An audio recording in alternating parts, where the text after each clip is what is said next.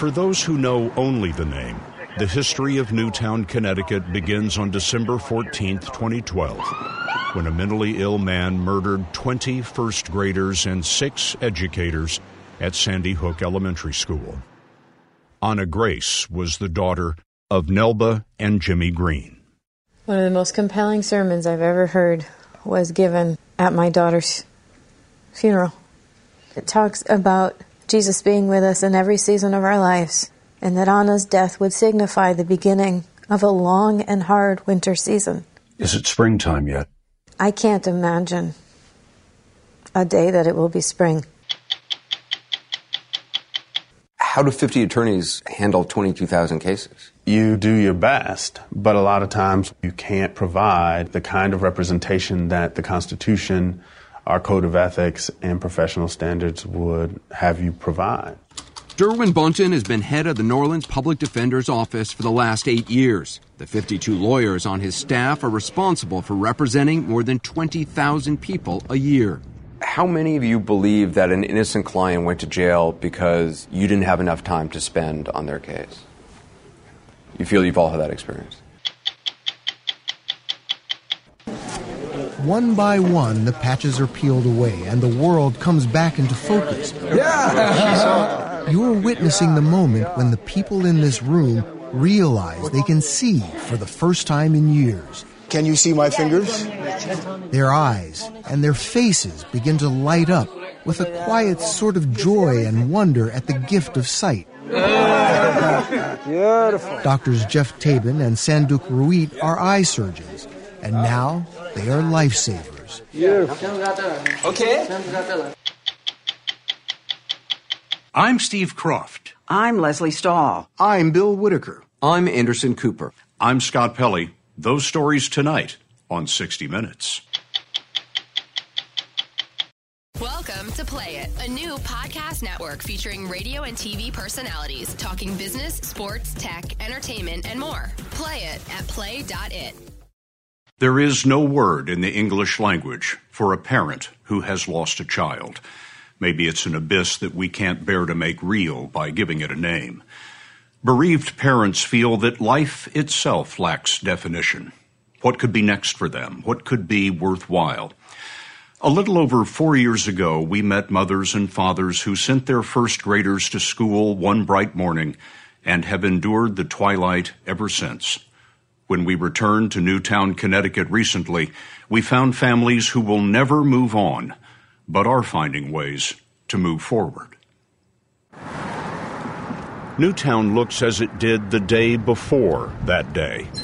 The name is long outdated. It was founded before the Revolution, its flagpole raised after the Civil War, and its town hall erected in the Great Depression. But for those who know only the name, the history of Newtown, Connecticut begins on December 14, 2012, when a mentally ill man murdered 20 first graders and six educators at Sandy Hook Elementary School. Anna Grace was the daughter of Nelba and Jimmy Greene. Have you found people who don't know you after all these years expecting you to get over what happened? You just took my breath away because that happens a lot. And it is so incredibly painful. It's like losing her all over again. There have been those that have said things like, you know, so you guys are good now, or I'm, i hope you've had some closure uh, to your daughter's murder. In in the back of my heart, and, and I know in Nelba's as well, it's like our family will never be intact again. Our daughter Anna uh, was six years old. It was in that town hall, four months after the killing, that we first met the Greenes and six other Newtown families. Every day I cry because I miss her so much. This is Dylan. There was Nicole Hockley. I think the, the picture kind of sums him up perfectly. And we lost our sweet little Daniel Barden. Mark and Jackie Barden. Daniel was a, a light of positive energy in our home. Ben was six years old. David and Francine Wheeler. Ben was smart and funny. And our house is very quiet. David Wheeler filled that quiet with a shout to every parent. I would like them to look in the mirror, and that's not that's not a figure of speech, Scott. I mean, literally, find a mirror in your house and look in it, and look in your eyes, and say, "This will never happen to me." It's going to happen again. It is going to happen again, and every time, you know, it's somebody else's school, it's somebody else's town, it's somebody else's community, until one day you wake up, and it's not.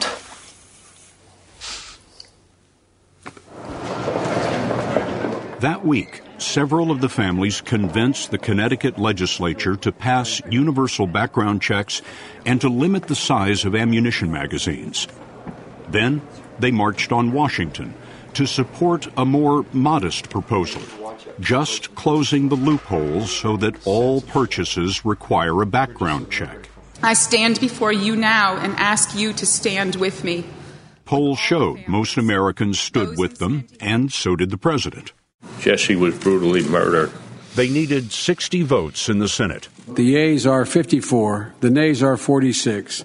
But not even they could win a gunfight on Capitol Hill.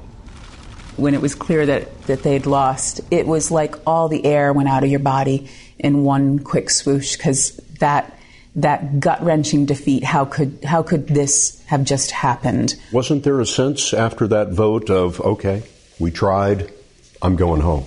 Not for me. Never. Why would we do that? That would that would that's not honoring our children. No. There's a saying, you know, um, fall nine times, get up ten. We'll just keep getting up. So Nicole Hockley and Mark Barden founded Sandy Hook Promise to train teachers and students how to prevent violence. It was a revelation for Hockley after the FBI told the families that the gunman had been on a predictable path. And I remember asking the question well, if you know these things about shooters, if you know that these signs and signals are given off, how come we don't know? And the director said, We just don't have the resources to train everyone in the country. We train law enforcement, we train um, other people, but we can't do it out to the mass public. And for me, that was the moment that I said, Well, if you can't, we can. Well, good morning, everyone. Hockley spends half the year on the road visiting schools, telling teachers and students how to spot the signs of social isolation. It's these tiny actions that we can each take that you all have the power to do that are going to change someone else's life. One program called Start with Hello trains students to connect with their peers who are ignored or bullied. So it means so much to us that you're here and that you're doing this. Another is Say Something which encourages kids to speak up. Listen to the to the program. Take students are taught to watch for sudden changes in their classmates, a fascination with suicide or death or guns, changes in dress or threats on social media. In 2015, Mark Barden trained students in Cincinnati, and shortly thereafter, a middle school student made a bomb threat. And it was overheard by another student who had been trained in our Say Something program. This eighth grade student said, I wouldn't have thought twice about what I saw in social media until I had your training, and I said, This is exactly what they're talking about. It gives me goosebumps just to think about I know. it. Sandy Hook Promise says it has trained more than a million students and teachers, but it's had more reach on the internet. Hey, you must be bored. This video, called Evan, shows two students making a connection but harder to spot in the background, is what's happening to a troubled young man. So you like to write on desks? Yeah, that's what I do.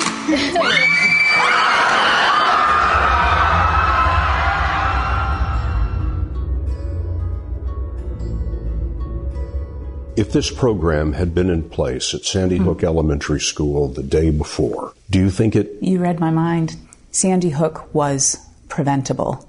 And had someone been able to see those signs and signals that our shooter gave off throughout his life and connect those dots and make an intervention, I wouldn't be sitting here talking to you today. A parent who has lost a child has one fear left the end of remembering. And so many of the families have created projects that introduce their child to new people Ben Wheeler now lives in the work of Ben's Lighthouse. His mother, Francine, creates service projects for Newtown kids. What a wonderful way to honor him and continue to be his parents. Continue to be his parents. Yeah. I can't live the rest of my life not talking about him. I mean, imagine you having a six year old and then you don't anymore. Are you going to stop talking about them? The worst thing you can do to a grieving parent is not to mention the child. Then you're not acknowledging his existence. And so when people do acknowledge it, I'm so appreciative. I say, oh, thank you for, and even if I'm crying, they're like, I'm sorry I made you cry. I'm like, no, you didn't make me cry. You brought him back. It's like having him back for a minute. Yeah.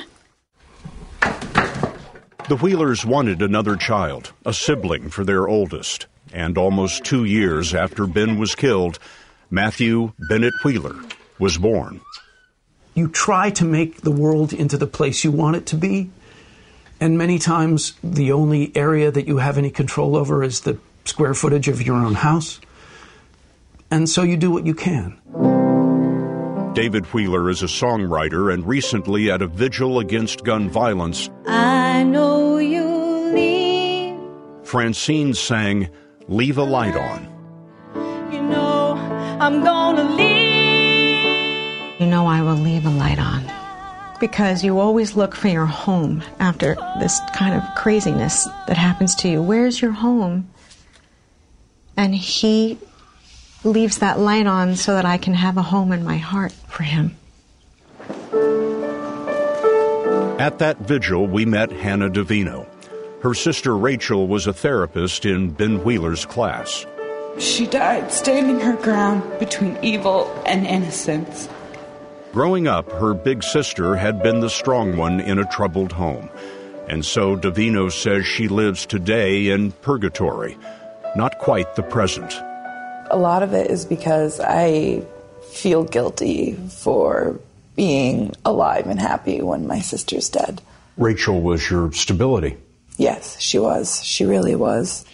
You know, I wonder when you hear of the next shooting, Mm-hmm. how does that affect you? I go back to my day one. I go back to 1214, not knowing where my sister was, looking for her. And you see people getting that reuniting hug, and that breaks my heart because I wish I got that hug. And then you see the people that are really distraught because they're in, they're in this club now. Nicole, how would you describe the change in yourself? you couldn't be any more different from the um, confident, optimistic, happy go lucky type person I was beforehand. You have poured yourself into this so completely. Yes. Have you given yourself time to grieve? No. No. Um, I'm working on that right now. This is kind of my year that I'm feeling is it's time, um, you know, to start finding myself again, but also to to accept that no matter what I do, I can't get Dylan back.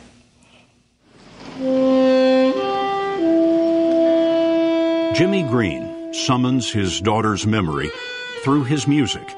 His album about Anna Grace was nominated for two Grammys. I do think this is how we reach kids. Like I Nelba Marquez Greene is a therapist, and she has started the Anna Grace Project to educate teachers about mental health. You mentioned your faith, and I wonder how your faith may have changed in all of this.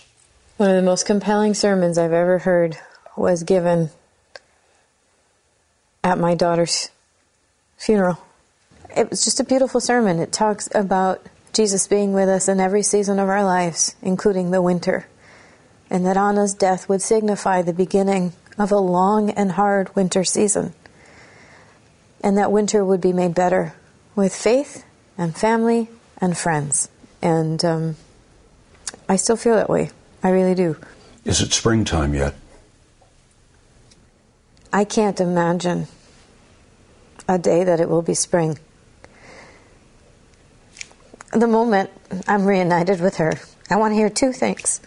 I want to hear, Well done, my good and faithful servant. And I want to hear, Hi, Mom.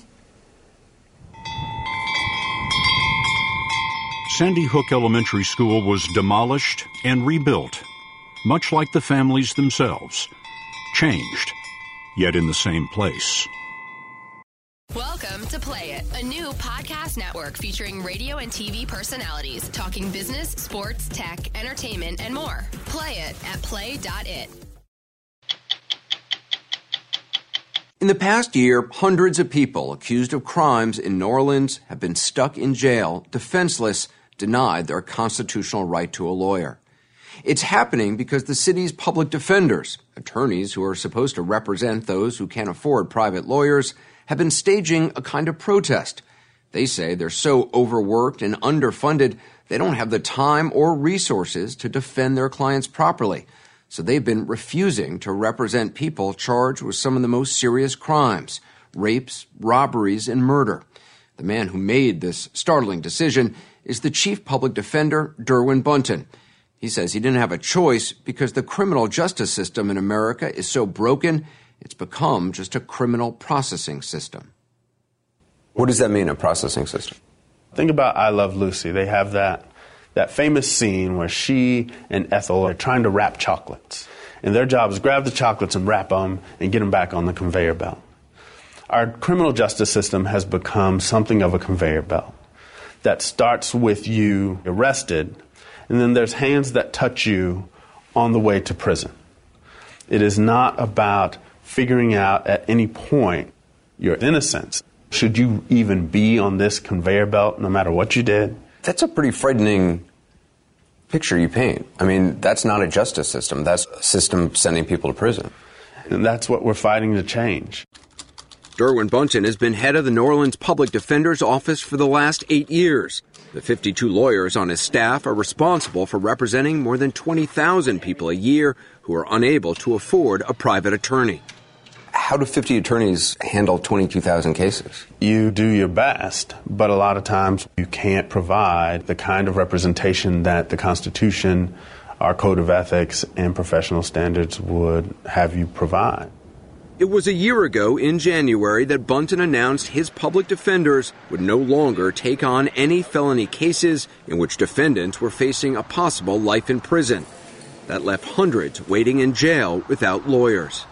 Isn't having a busy public defender better than languishing in jail without any kind of attorney? No, no. A lawyer poorly resourced can cause irreparable harm to a client.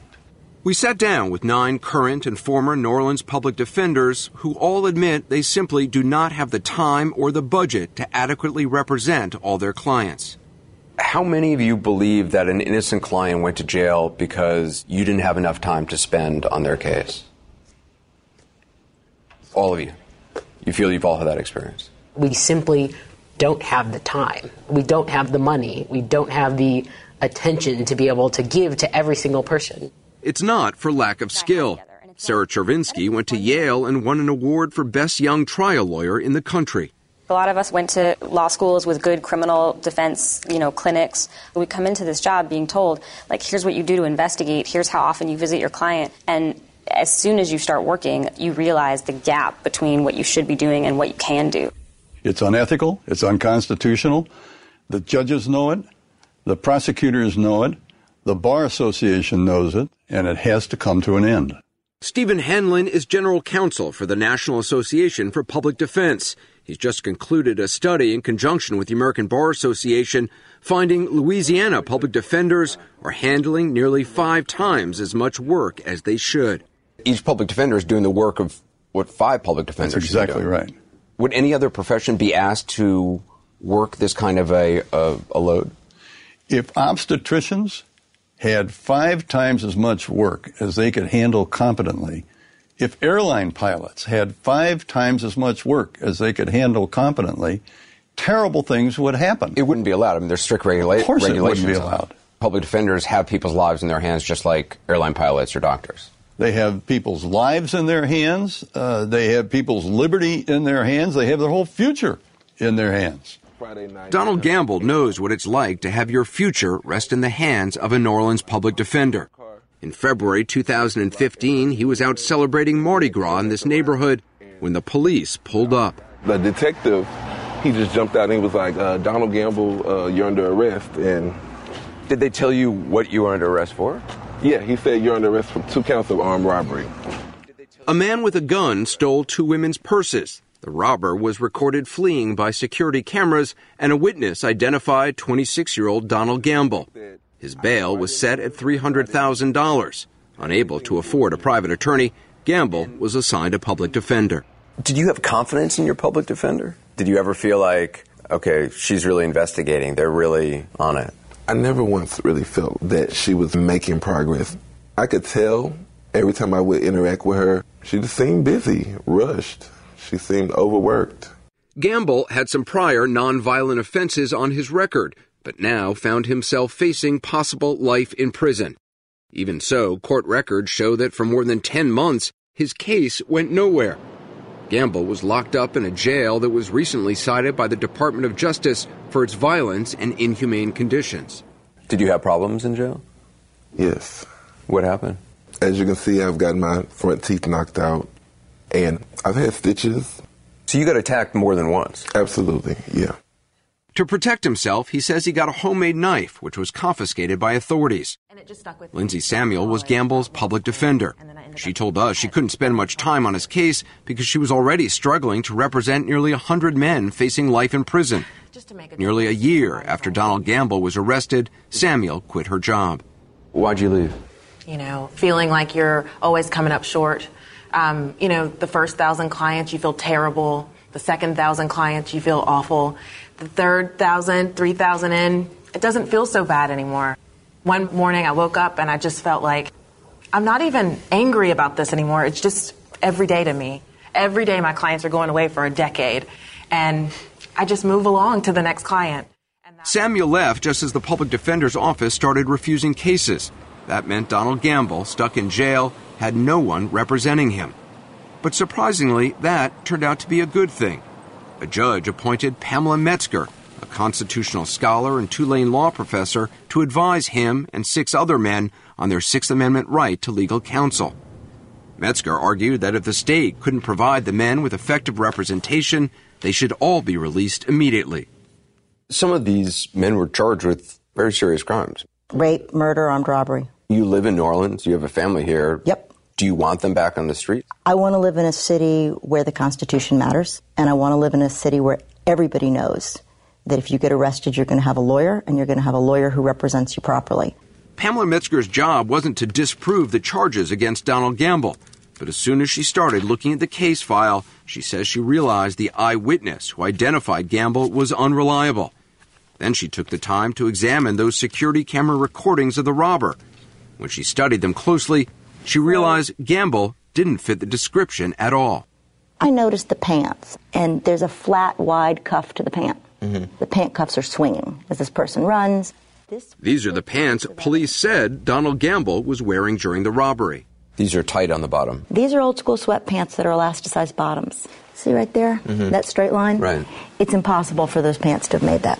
As soon as you saw that, you knew. As soon as I saw that, I knew. How many hours did it take you to determine they had the wrong guy? I would say put together four or five hours of work. If a public defender has too many cases, has too big a workload, they don't have four to five hours. They don't. They don't have four to five hours. Days after reviewing the case, Pamela Metzger presented the evidence, including the security camera videos, to the judge. I got a call at home that night from the district attorney saying we're dropping it. And the paperwork was filed the next day. Last June, after 16 months in jail, Donald Gamble was freed. He left for Houston immediately to live with his grandmother. Good to see you. You look so good. You do too, baby. So good. Yeah, you looking young, girl. Back at home, there was relief and disbelief. You see, I got my teeth knocked out. That's pathetic. You'll be all right. It's time for you to have some good luck. Mm-hmm. To someone watching who says, look, it's unfortunate that some innocent people end up in jail, but no system's perfect, and it's the cost of doing business to keep people safe. We didn't keep people safe. We put Donald Gamble in jail, the wrong man, and let the actual robber out on the streets for 16 more months. Who knows how many other people he robbed? The cost of not having a good public defender is not just to the defendant. It's to the victims and it's to all the future victims. Gamble, who was arrested again last month for disturbing the peace, had always insisted he was innocent of the robbery, but told us he was so scared in jail he considered pleading guilty.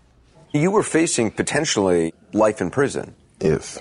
If your attorney had been able to get a, a plea bargain for, say, five years, would you have taken it? Absolutely. If you ask yourself that same question, would you rather five years or 99 years? You would have pled guilty to something you didn't do. Most definitely. That doesn't surprise Derwin Bunton, the city's chief public defender. He says their clients know they don't have the time and money to mount a rigorous defense at trial, so often decide to take plea deals even if they aren't guilty. People are pleading guilty to crimes they didn't do All the time. All the time. This is not just an isolated thing here and there. This is not isolated. This is a system that has grown so large without any counterbalance that it has produced the highest incarceration rate in the world. And you're supposed to be that counterbalance. That's exactly right. To illustrate his point, Bunton took us to this warehouse where the public defender's cases from the past decade are stored. About how many cases are there here? It's roughly about half a million. And how many pled guilty? You're probably looking at somewhere between 90 95%. 95% Yeah. of these people were guilty. Well, they pled guilty. I think people haven't been in the system find the notion that somebody would plead guilty to something in a plea deal that they didn't actually do. Hard to imagine. Say you're you're picked up for something you didn't do and you're placed in jail. Jail is a terrible place to be. And you find out through your public defender that if you plead to this, maybe it's this lesser thing, maybe it's guilty as charged, you'll get out today. People will take that plea because they want to get out of jail. But plea deals, Bunton says, often lead to serious consequences when someone has a criminal record. Louisiana is a state that has a lot of misdemeanor multiples, as we call them. That means if you get one misdemeanor is the misdemeanor, a second one turns it into a felony. So if you're arrested on a misdemeanor and then a couple of months later it happens again, that becomes a felony? That's right. The second time, it's a felony. And the penalties increase for each subsequent time that you're caught. These public defenders say they see harsh sentences based on prior felonies and misdemeanors all the time. I had a client who's doing 20 years for stealing a flat of soda that was worth less than $100. I have a client that was sentenced to 17 years for half an ounce of weed. No crimes of violence in his past. In recent months, the public defender's office here has gotten some relief. The state of Louisiana and the city of New Orleans have come up with more money, and Derwin Bunton has hired nine additional attorneys. But he insists he'll continue to turn away cases until he can ensure every client gets the defense they deserve. Here we have a criminal justice system, stories of innocence throughout and profound. And we still haven't had the urgency that I think we need to reform it so that we don't destroy lives. Because make no mistake, we're destroying lives. And you don't want to be part of it anymore. We're not going to be complicit in that kind of injustice. No, we're not going to do it anymore. Welcome to Play It, a new podcast network featuring radio and TV personalities talking business, sports, tech, entertainment, and more. Play it at play.it. Blindness and partial blindness are not epidemic here in the U.S., but they are in certain parts of the world. Our story is about two doctors who decided to do something about it. And incredibly, to date, they have restored sight to more than 150,000 people. Doctors they've trained have restored sight to 4 million more. Their partnership seems improbable. One is a hard charging Ivy League American adrenaline junkie. The other, a serene Buddhist surgeon from the remote mountains of Nepal. We join them on one of their most challenging missions in the isolated country of Burma. Their goal? To lead Burma out of darkness, one patient at a time. One by one, the patches are peeled away and the world comes back into focus. Yeah. You're witnessing the moment when the people in this room realize they can see for the first time in years. Can you see my fingers? Their eyes and their faces begin to light up with a quiet sort of joy and wonder at the gift of sight. As they look around, they see who changed their world with an operation the day before that took just minutes. Beautiful. Doctors Geoff Tabin and Sanduk Ruit are eye surgeons, and now they are lifesavers. Beautiful. To hear Doctors Ruit and Tabin speak, they are the beneficiaries. What's it like when that bandage is taken off Mm-hmm. and that person sees for the first time, sees you? I may have seen it thousands of times, but every time there's a new tickle there. and uh, I, I feel like my battery is being recharged. I still get such a thrill when people don't expect or realize they're going to have their sight restored. And then the transformation when they see and the sort of moment of hesitation. What are they seeing? And, and then the smile. Good? U Mint U hadn't seen for two years until this moment. Thank you, thank you. You're welcome. Others here had been blind for decades. They all had cataracts, a milky white buildup of protein that clouds the lens of the eye. In the U.S., they mainly afflict the elderly. Removing them, a routine operation. But here in Burma, also known as Myanmar, cataracts go untreated and blindness is a way of life. It's a Buddhist population. They're very fatalistic. They're very accepting. And there's almost an acceptance that you get old, your hair turns white, your eye turns white, and then you die. And the idea that you can actually have your sight restored has not really permeated all levels of uh, Myanmar society. What does that tell you about the state of eye care here? Well, it's a place we can make a difference. Burma is one of the poorest countries in Asia, slowly emerging from the darkness of decades of dictatorship.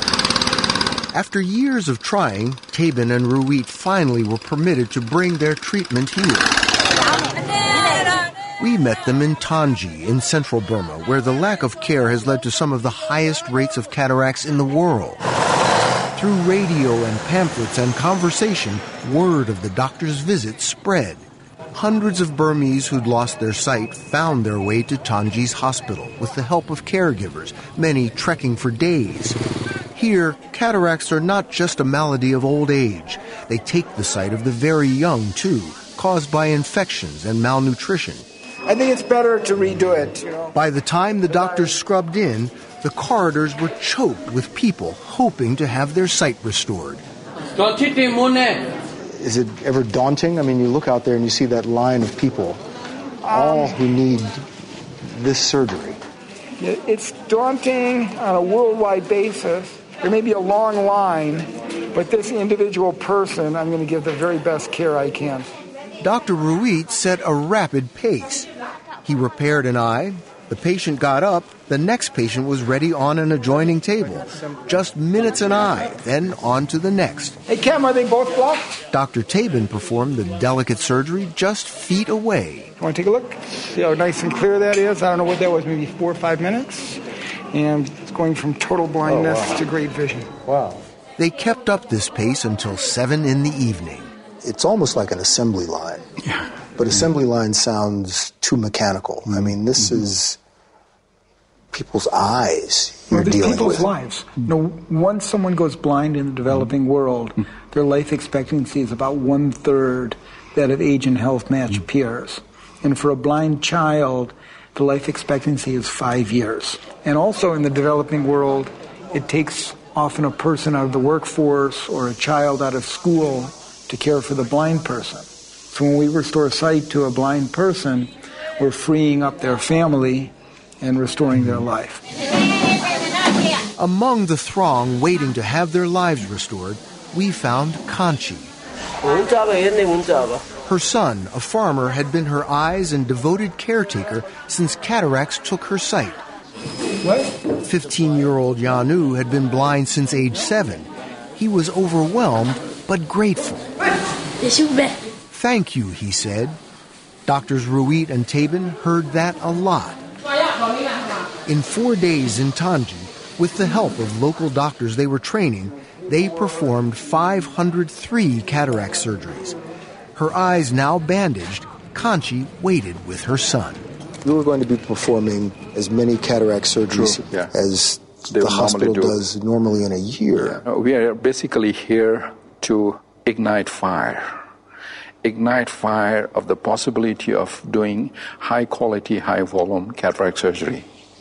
It is still possible.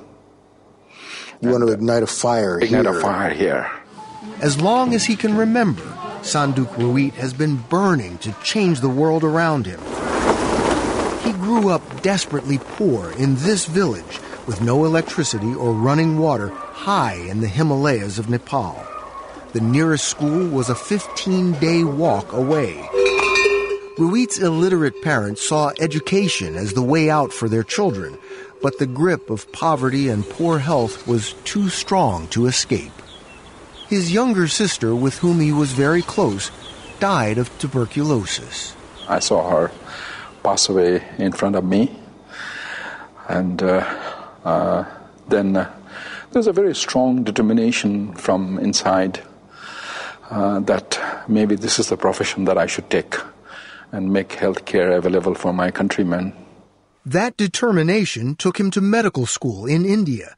He came back to Nepal an eye doctor committed to bringing modern care to remote mountain villages. The documentary, Out of the Darkness, showed them carrying equipment on their backs. His team hiked for days. His goal, as revolutionary as it was simple, to cure blindness in the third world with a quick, cheap technique to remove cataracts. Could you translate? Soon, the medical world took notice, and so did a young Geoff Tabin. I imposed myself on uh, Sanduk and uh, and came to uh, to work in Nepal. What did you think of him when he first showed up? You know, I was a bit scared in the beginning, you know. He had tremendous energy. He would never get tired. Energy in working, energy in eating, energy in drinking, energy in talking, you know. It was like being hit by a human avalanche. Fitting, since Geoff Tabin's passion was mountaineering, more than medicine. He'd raced through Yale, Oxford, and Harvard Medical School, but he had made his name as one of the first people to climb the highest peak on every continent. He met Dr. Ruit and thought he'd found his next challenge. Ruit was skeptical. This frenetic young man had the same dedication to ophthalmology he had to adventure. I sent him to an uh, to a hospital in eastern part of Nepal uh, in the middle of summer, and I said he's not going to survive there. During the summer in the monsoon, it's quite oppressive. It's sort of 100 degrees, 105, with a 99% humidity and lots of mosquitoes. Wait a minute, you sent him to a, a, a difficult place Difficult on place. purpose. Difficult, uh, definitely, yeah. And Did you know that he was testing you? No, I thought he sent me there because there was so much need.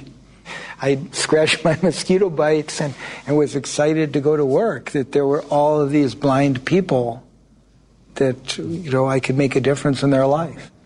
He, he won you over. Yes, yes, definitely. Oh, Their relationship has grown from teacher student to collaborators and friends.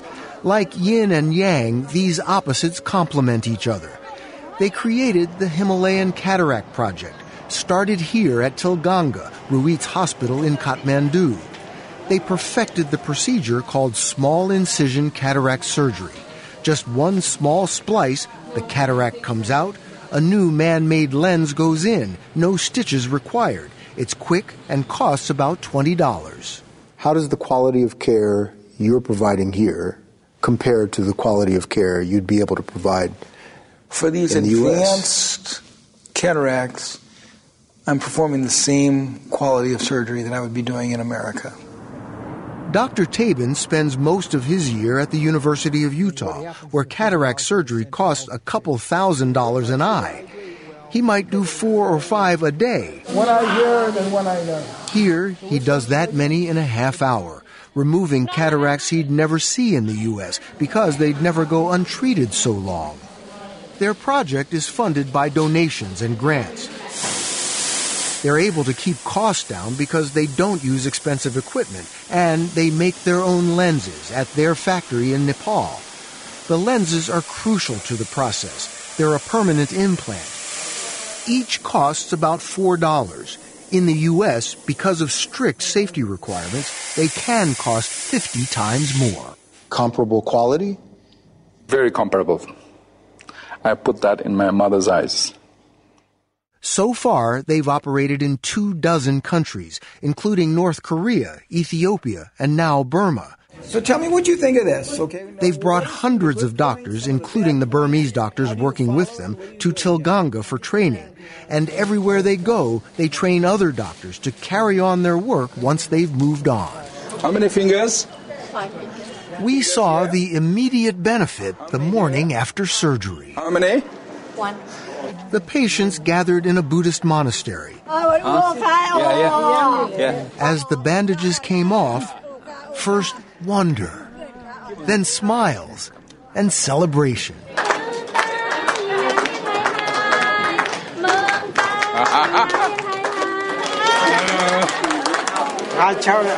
Remember U Mint U, blind for two years? His family sent us this picture. He can read again, his favorite pastime.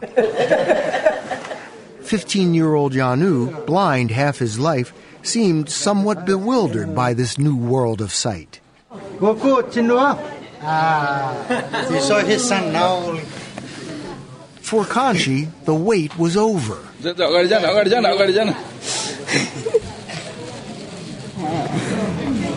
Her son was overcome when she saw his face for the first time in years. Then there was this woman. This is the first time she's been able to see in months? Yes, sir. She called Doctors Ruit and Tabin gods. They assured her they are not. But in this room, it certainly seemed they had performed miracles. Hallelujah. Hallelujah. The doctors recently got more good news. The Himalayan Cataract Project is one of eight semifinalists for a $100 million grant from the MacArthur Foundation. Last Sunday, Palm Sunday, marked the beginning of Holy Week for most of the world's Christians, including Egypt's ancient Coptic minority. ISIS marked the day by bombing two Coptic churches, killing 45 worshippers. Rather than the tragedy and violence of this past week, on this Easter Sunday, we want to recall the beauty and the richness of the Coptic tradition. As reported by our late colleague Bob Simon in 2013, The Copts developed a religious culture that's distinctly Egyptian. Everything from music to art to some of the most magnificent churches of the early Christian era.